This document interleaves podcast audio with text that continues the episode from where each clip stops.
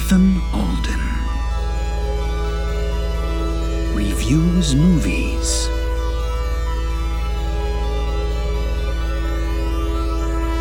From space.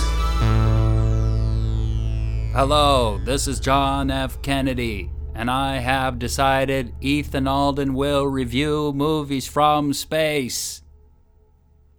Kidding. It's me. It's Ethan Alden. Here's a poem that a fan wrote describing the show. Observe the cleverness of the firework square. The snake president is embargoed to him. Tell me, Skyboy. I translated that myself. Three blessings. Number one, I've never been allergic to gluten. That's nice.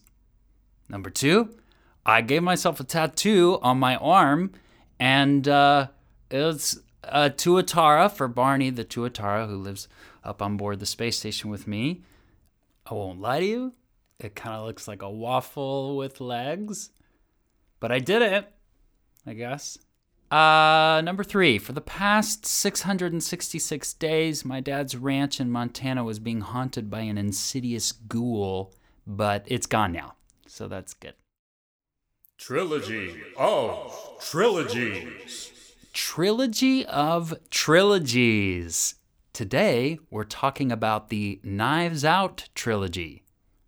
Number one, there's Knives Out, where a bunch of people throw a birthday party for a guy obsessed with Game of Thrones. He's got like the Iron Throne, like in his house. The second one is called The Glass Onion, and they break a glass onion open, and then whoever's name comes out is the winner. And then the third one is called The Big Cheese, where they have to find out where the strong smell of cheese is coming from in a big, huge house. Uh, who's in it? Uh, just like the last two. I mean, there's so many people in these. It, it, it um, they have ensemble casts. It's just too many people to name. So I'll just say they all star Daniel Radcliffe from Harry Potter as a detective. And dude, I did not know he's from the South, but I guess he is. So that was that was cool. Genre. The genre is crowds and houses. All these movies have big crowds of people in them, and all of them have um, big houses in them also. E is for enjoyment. Number one, Southern Harry Potter is so delightful. He's a great anchor for the three of these movies. And that leads to number two, which, other than Southern Harry Potter, there's not really a bad actor in the batch. Everybody is good. That one guy, um, uh, shoot, he plays the bald dude. He's a former wrestler from Guardians of the Galaxy. Um, Dave Bazooka. He's really great in The Glass Onion. Number three, these movies are spooky. There's lots of spooky moments of like, holy shit, I didn't know that was that.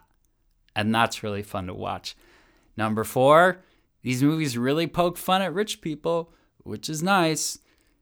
Number five, there's just some beautiful real estate in these films. Beautiful homes. Number six, and the third movie, The Big Cheese. Ugh, so much delicious cheese to look at. You know, makes you want to eat your television. The Tissue Box. Uh, I didn't cry watching this. I don't cry much these days. It's kind of numb. Uh, parental guidance. Once again, we're not doing lizard watch anymore. Lizard people live with us and they're our friends. Uh, number two, some people are allergic to dairy, so um, maybe you guys should skip the big cheese. Number three, like I said, spooky surprises throughout. I liked them, but viewers beware. Number four, uh, movies don't contain the secret to, you know, a satisfying life. So fucking go to therapy. Rating five out of five stars because I'm in space. Stars for space. Um, have I said that before? Well, anyway, tweet and weep. I'm officially off social media now for my health, And I strongly recommend you jump on the train with me, the train of not being on the train. But yeah, so no more tweet 'em and weep anymore. But we do have a website, ethanaldenpodcast.com. That's a real website that my cousin Lucas runs, and it's kind of weird.